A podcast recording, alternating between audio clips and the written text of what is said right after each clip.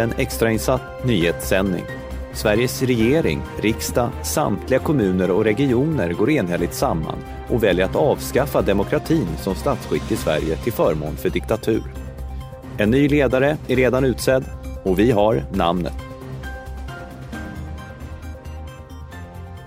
Sveriges diktator, välkommen Johan Warland. Tack så mycket. Ja Johan, du har blivit diktator för Sverige. Jag måste fråga dig, vad är det absolut första du gör? Vi stänger alla folkuppfostringsmyndigheter. Släcker, lägger ner, river, saltar, plöjer, saltar igen. Orden är Johan Warlands, vår diktator för det här avsnittet och jag som intervjuar heter Henning Svedberg. Johan, vill du presentera dig själv lite? Ja, eh, jag är en eh, fembarnsfarsa från Småland som eh, ägnar mig åt eh, motorhyss och eh, företagande. Investerar och eh, ja, utvecklar företag helt enkelt.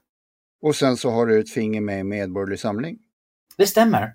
Vid Medborgerlig Samling sitter jag i partistyrelsen som andre vice ordförande. Mm. Du nämnde här att du ville stänga ner uppfostrings... Eh, vad var det du sa Johan? Uppfostringsmyndigheter. Det Mm. finns en lång rad myndigheter i Sverige som bara finns till för att uppfostra medborgarna för deras egna pengar. Jag tycker Berätta. inte vi ska ha sådana. De försvinner första dagen. Mm. Direkt på de? morgonen. Jag kommer inte ens dricka kaffe innan jag avskaffar de myndigheterna. Vilka är det? Du har eh, Jämställdhetsmyndigheten. Du har eh, såklart eh, Sveriges Television och Sveriges Radio. Du har en, en rad eh, myndigheter som eh, egentligen sysslar helt och hållet med ideologiproduktion. Mm. mm. Men eh, Johan, det har någonting som du egentligen brinner för mycket mer som du tycker skulle vara bra för Sverige som är det du tar tag i som diktator. Eh, Jag kommer, jag kommer stöka av diktatorsjobbet ganska snabbt. Det, det jag tror är, är det allra viktigaste, eh, det är, vi har ett fenomen i Sverige där människor på något sätt blir omyndigförklarade. Eh, Mm. Vi lämnar, människorna lämnar ifrån sig pengar de har slitit ihop, eh, väldigt stor andel av sina pengar och sen går politiker och köper saker för de pengarna. Och det är liksom inte främst vägar och broar och elledningar och sjukhus de köper för pengarna. Utan det är liksom pengar som skottas till islam och fascister i eh, Palestina. Det är pengar till eh, primalskrik och konst för dagmaskar. De köper helt enkelt en väldig massa saker som ingen människa någonsin hade fått för sig att köpa själv. Mm. Och det är provocerande nog en alldeles vanlig dag i normalkonjunktur. Men nu, när det sitter folk runt köksborden och fullkomligt slaktar sina budgetar för att kunna betala skatt och absurt höga elpriser och tillika höga bolåneräntor och alltså avstår från en lång rad saker som de verkligen vill ha. Vad gör politikerna då? Och byråkraterna? Kapar de ner sina budgetar? Nej, de fortsätter att köpa de här grejerna som ingen har bett dem om. Det tycker jag är det absolut värsta. För det betyder att människor inte får, man säga, disponera frukterna av sitt arbete. De kan inte liksom sträcka sig efter det de vill i sitt liv. Skatt, staten som väljer vad du gör med din plånbok, har du några siffror Ja. på ungefär hur mycket pengar Ja, det är? men alltså en, eh, eh, man kan se det från olika håll. Ser man det från eh, eh, som skattekvoten eller utgiftskvoten av BNP, då är det ju, då är det ju någonstans strax norr om 40 procent. Eh, men då ska man, det låter inte så mycket. Då ska man komma ihåg att det betyder ju att det är 40 procent över hela linjen. Och det är en andel av medborgarna som arbetar och tjänar pengar eh, som står för det där. Och det betyder ju att en produktiv medborgare som eh, sliter hårt och, och tjänar hyggligt pengar och är löntagare, alltså tar ut sin ersättning i lön, Där handlar det om närmare 70 procent om man räknar in konsumtionsskatter och punktskatter. Så det är ju, det är ju befängt. Vad, vad kommer, om, om nu svenska medborgarna får alla de här pengarna kvar i sin egen hand att välja vad de ska göra för istället för att de går till eh, Dagmask konst, vad du nu nämnde, vad, vad får du för uppsving i samhället och för svenska företag om konsumenten får pengarna i egen hand? Det vet vi ju inte. Det, är ju, det, det där är ju det är någonting som eh, man i dagligt tal från svenska medier nu hade kallat en, ett, en slakt på välfärden och en besparing eller sådär. Jag kallar det en satsning. Och så frågar man, vad är det här för satsning? Vad satsar ni på? Jag vet inte. Det är inte jag som satsar. Det är ju varje enskild människa. Så frågan får man ju ställa till varje enskild människa. Vad vill du göra? Konkret menar du att eh, den intjänade kronan ska vara din egen? Ja, och det är kanske inte viktigast för folk som tjänar ganska mycket pengar eller folk som har en stor ekonomisk frihet. Jag tror störst skillnad gör det för dem som sitter lite trängre till, som vänder på slantarna. Det är där det verkligen kommer spela roll.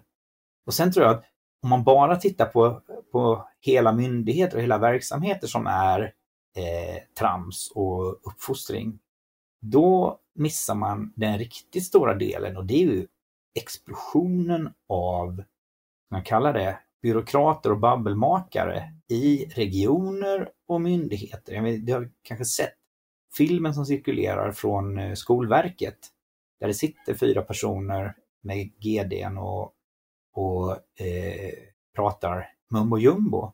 Vi har alltså i myndighet som faktiskt i grunden håller på med någonting vettigt, så har vi en växande andel medarbetare som har roliga titlar, spännande jobb, bokar möten med varandra, går på kurser och producerar dokument och planer, men som har väldigt, väldigt lite betydelse för den faktiska verksamheten. Och det är nog kanske en mycket större och allvarligare del av det som behöver ställas bort. Eftersom det mm. också stör den riktiga verksamheten. Ta människor som jobbar i skolan. Hur mycket tid tvingas de lägga på dokumentation och implementering av de här små sprattelspelen som kommer ifrån de här verksamhetsutvecklarna och digitaliseringsexperterna och ja, vad heter det? Man är innovationsledare och sådär på, på myndigheter. Jag tycker det är anstötligt. Mm. Jag, jag, tror att eh, en sak jag skulle göra som diktator, jag har ju bara några dagar på mig, eh, eh, tänker jag, Eh, men en väldigt viktig sak som ska göras väldigt tidigt, det är att man sätter ett nyckeltal som säger hur många byråkratpersoner det får finnas per tusen riktiga verksamhetsmänniskor i en offentlig verksamhet. Mm. Sätt helt enkelt en gräns. Att ja, men det får inte vara fler än så här som sitter på arslet och administrerar. Utan frontlinjen ska bemannas och sen får det finnas en mycket mindre grupp människor som supportar dem bakifrån. Och då ska de supporta dem, inte på något sätt tro sig sitta över det här, utan hjältarna är de som är i fronten. Mm. Nu är min nästa fråga lite att sparka in dörrar som inte ens finns, men eh, du som är företagskille, företagsguru, eh, de här, den här utvecklingen av människor som sitter och är improduktiva, de finner du inte i privata företag antar jag? Jo, man gör ju faktiskt det. Kanske inte i de små familjeägda företagen, men man skulle säga så här att det som skapar utrymme för den typen av tjänster, det är när det är för långt mellan säga, det som håller företaget levande och rullande eh, och eh, besluten. Så det finns faktiskt, skulle jag påstå, i väldigt stora företag ett betydande inslag av eh, trams. Eh, och där finns det som kallas ESG, där man helt enkelt eh, har förenklat och gjort ytligare ett antal i grunden positiva saker som handlar om att vi ska vara rädda om vår natur, vi ska bete oss respektfullt mot andra människor och ja, en rad saker som jag till 100% ställer upp på. De har mm. tuggats igenom de här pratkvarnarna och förenklats och blivit väldigt ytliga och ofta helt bakvända och fel. Mm. Eh, och så sitter det människor och jobbar med det även i privata företag. Det är bland annat därför som vi har, har eh, underinvesterat i fossil energi. Eh, det är därför som privata pensionsfonder och privata företag fattar beslut som eh, sammantaget har lett till att vi har krympt vår energiförsörjning eh, så långt. Det är kanske framförallt kärnkraft och, och eh, oljeutvinning och eh, ja, fossilutvinning, fossilraffinering. Eh, på ett sätt som gör att, att kostymen är för liten. Vi har inte den energi vi behöver för att människor ska kunna göra det de vill göra, det de vill åstadkomma. Det vill säga när tillväxten når en viss nivå så slår vi i taket energimässigt och då skenar inflationen. Och det är därför som centralbankerna runt om i världen måste slå till bromsarna och ägna sig åt det som kallas demand destruction. De måste alltså med berått mod förstöra tillväxt och efterfrågan för att vi inte ska stå i taket. Eftersom politiker, byråkrater och ESG-trenden i eh, näringslivet har förstört vår förmåga att försörja eh, ekonomin med den energi som behövs. Mm. Så... Jag vill bara flika in där, ESG sa du, kan du berätta för den som inte vet, inklusive mig, vad det står för? Environmental Social Governance eller något sånt där. Och det, är, mm. det finns flera treställiga kombinationer, men det där är väl den vanligaste som används. Men typiskt sett så är det då en grav förenkling och ytlig version av någonting som i grunden är bra, men som sen då har översatts i panikbeteende kring eh, energi och, och eh, ja, där, i, det, i det social så ligger också hela identitetspolitiken och tramset kring eh, hudfärger. Jag fick ett mail ifrån IMDB, vet, Internet Movie Database, i går var det mm. väl. Där det stod om Black fashion in movies. Varför finns det ens någon som bryr sig om black fashion? Vad blir det nästa vecka? Ska det komma white fashion in movies? Yellow och red? Jag svarade på det där mejlet, men tjena, jag är inte intresserad av att ha med företag att göra som tycker att ras och hudfärg är en intressant faktor i fashion eller i, mm. i eh, filmproduktion. Jag skiter fullständigt mm. i Mm. vilken hudfärg människor har och tycker i den mån jag bryr mig om mode så är jag lika intresserad av mode oavsett om kläderna hänger på en brun kropp eller en gul eller en vit. Liksom. Allt mm. det där. Är jag hör vad du säger, jag håller med. Mm. Mm. Det, är som att, det är som att de som kallar sig antirasister är besatta av hudfärg. Det är helt absurt. Mm. Sen, sen, tror jag så här, det är, jag tror jag eh, eh, tar ju på mitt ansvar som diktator att fatta ett antal beslut på ganska kort tid, tänker jag. Eh, jag vill nog inom ja, någon vecka eller två, det beror på hur snabbt jag kan jobba. Jag gillar ju att ta sovmorgon och, och duscha varmt och sådana saker. Men jag är beredd att, att sätta av ganska stor del av dagarna den här tiden och få en massa saker gjorda. Men det jag vill göra väldigt snart, det är att åter eh, insätta demokratin. Men då med ett antal saker avstädade.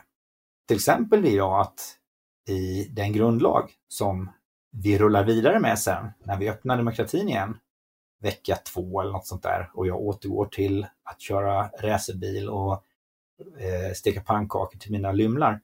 Eh, det är till exempel att eh, det kommer finnas en gräns för hur mycket skatt man får ta ut på människor. För om vi inte har en sån gräns så kommer det till slut den, det vi kallar demokrati var två vargar och ett lamm som röstar om vad vi ska äta till middag. Mm. Det vill säga två vargar som kommer rösta ner lammet och säga nej men du blir middag.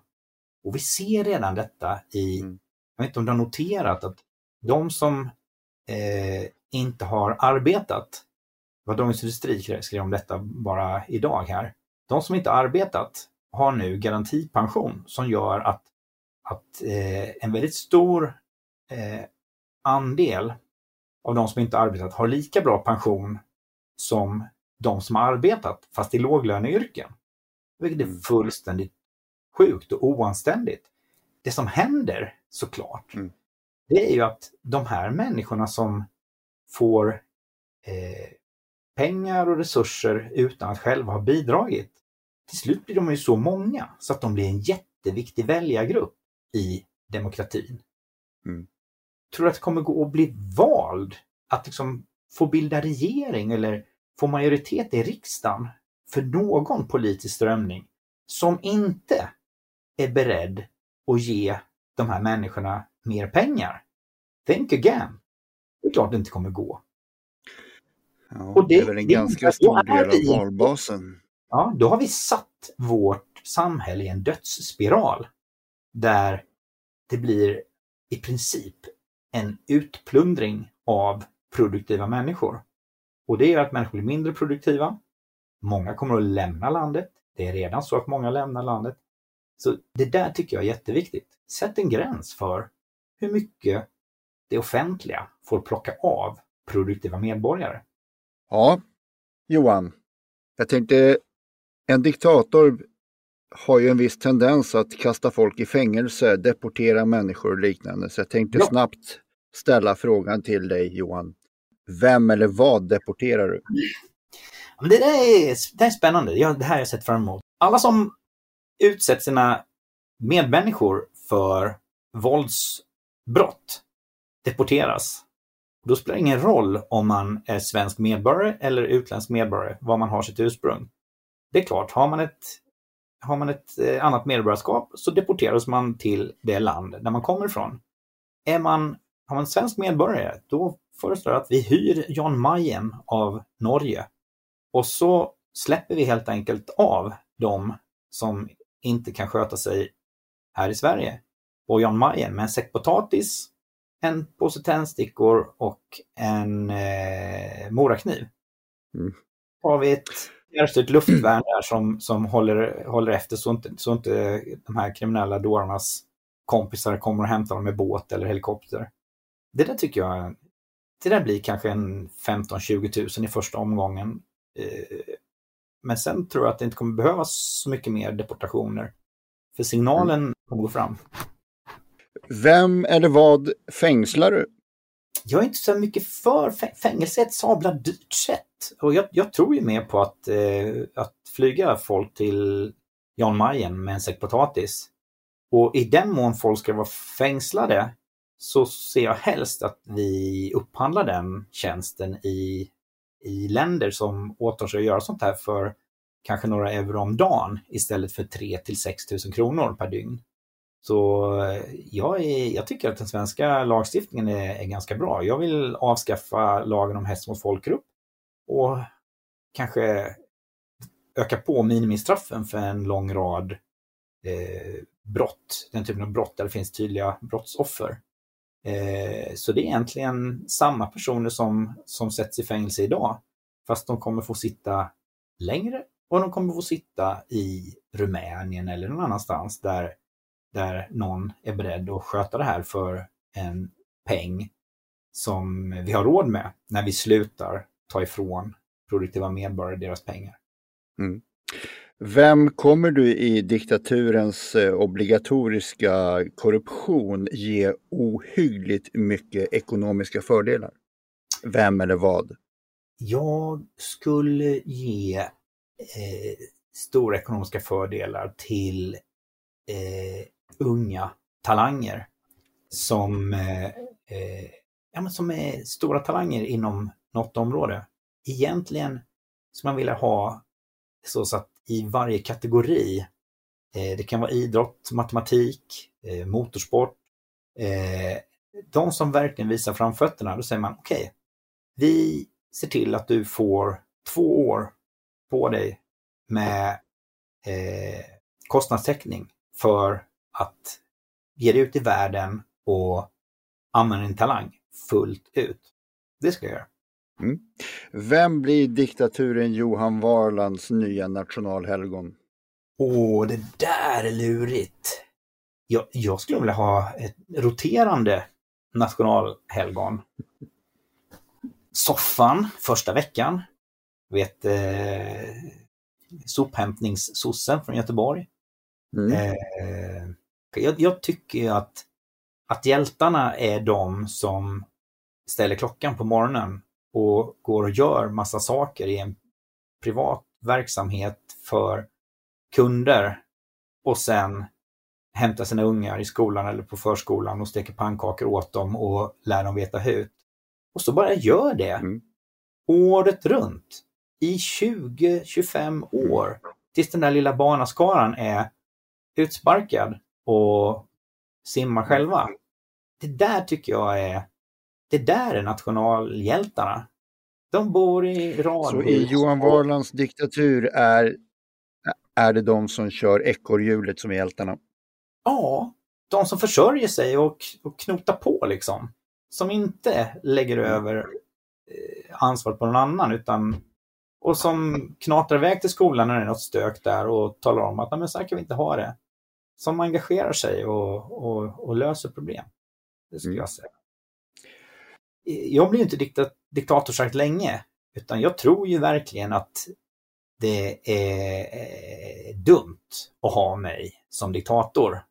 Så jag, jag tror ju att, eh, att efter några snabba eh, städoperationer i grundlagen, bland annat med det här med att begränsa hur mycket man kan eh, plocka av eh, strävsamma medborgare, eh, en krympt riksdag med 149 ledamöter istället för 349. Mm. Avskaffade partibidrag. Överhuvudtaget ska ingen få bidrag till eh, vuxnas hobbys eller verksamheter. Partier får finansiera sig genom att samla in pengar hos sina medlemmar. Fördelen med det är att då blir medlemmarna viktiga igen. Istället för som det är nu att det är partiledningen som får, sitter och är med och bestämmer hur mycket pengar partiet ska få och sen tar emot de pengarna och pytsar runt dem eh, och på olika, därmed utövar makt i partiet.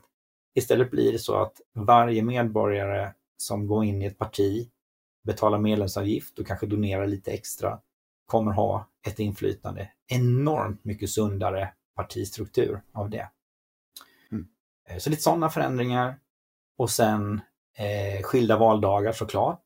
Eh, att vi helt enkelt eh, röstar till riksdagen ett annat år än vi röstar till region och kommun. Eh, och så avskaffad public service, eller det kallas public service, men statsmedierna som egentligen är en rent fascistisk idé att staten ska äga den dominerande medieaktören. Det kommer vi få en, en levande demokrati med level playing field för de som vill engagera sig. Ja. Mm. Mm. Johan, vem skulle du vilja se som diktator i podcasten? Åh, jag skulle vilja se... Det som vore läskigast, det vore ju att se Greta Thunberg som diktator. Hon har säkert helt klart för sig vad, vad, vad hon vill göra. Men jag tycker det var roligare med eh, med någon eh, av våra racinghjältar. Jag skulle vilja se eh, Felix Rosenqvist. Han är smålänning, han är snabb, han eh, är en petrolhead och bryr sig om, om racing. Jag skulle vilja se Felix Rosenqvist som diktator mm. i Sverige. Mm. Ja, jag tar med mig det. Jag ska försöka bjuda in honom. Jag vill gå tillbaks till, du nämnde soffan ifrån Göteborg. Kan du dra mm. lite kort vad det är du ser hos henne? Alltså, hon såg ju hur islam och fascisterna började, som ska man säga, ta sig in i den rörelsen som hon tillhör. Och trots att man blev kallad allt möjligt när man reagerade på det, så gjorde hon det. Hon tog rätt mycket flack eh, och fegade inte utan sa, nej men det här är osunt, det här är inte friskt. Det var, det var väldigt mycket ryggrad i henne. Och sen såklart, när hon blev utkickad för att hon inte jamsade med i det här gullandet med, med eh, vår tids nazism som, som det handlar om, eh, så tog inte hon den vanliga vägen som en, en politiker gör. Antingen får man på någon fin reträttpost i det korrupta gegget runt sosseriet, ABF eller någon annan sån här och fortsätter att leva på skattepengar. Eh, eller så hamnar man i någon, eh, någon sån här PR-byrå eller något sånt där med fina uppdrag ifrån eh, skattefinansierade verksamheter. Nej, hon gick raka vägen till jobbet och kör sopbil i Göteborg. Mm. Hämtar andra människors sopor och tar hand om dem på ett proffsigt och bra sätt. Det, det är respekt. Det tycker jag är... Johan, jag tror du menar att hon ställer klockan och hon går till jobbet och hon steker pannkakor till sina barn. Exakt så. Precis. Hon är en sån. Johan, har du några avslutande ord innan vi säger hej? Nej, eh, jag säger hej. Jag är, jag är klar med att vara diktator. Nu återinrättar vi demokrati och så kör vi med helt nya fräscha ingångsvärden och en, eh, en chans att eh, demokratin håller länge den här gången utan att den korrumperas som den har gjort tidigare. Ja, Johan, det har varit trevligt att ha dig här som diktator. Jag får tacka dig så mycket. Och det är jag som ska tacka.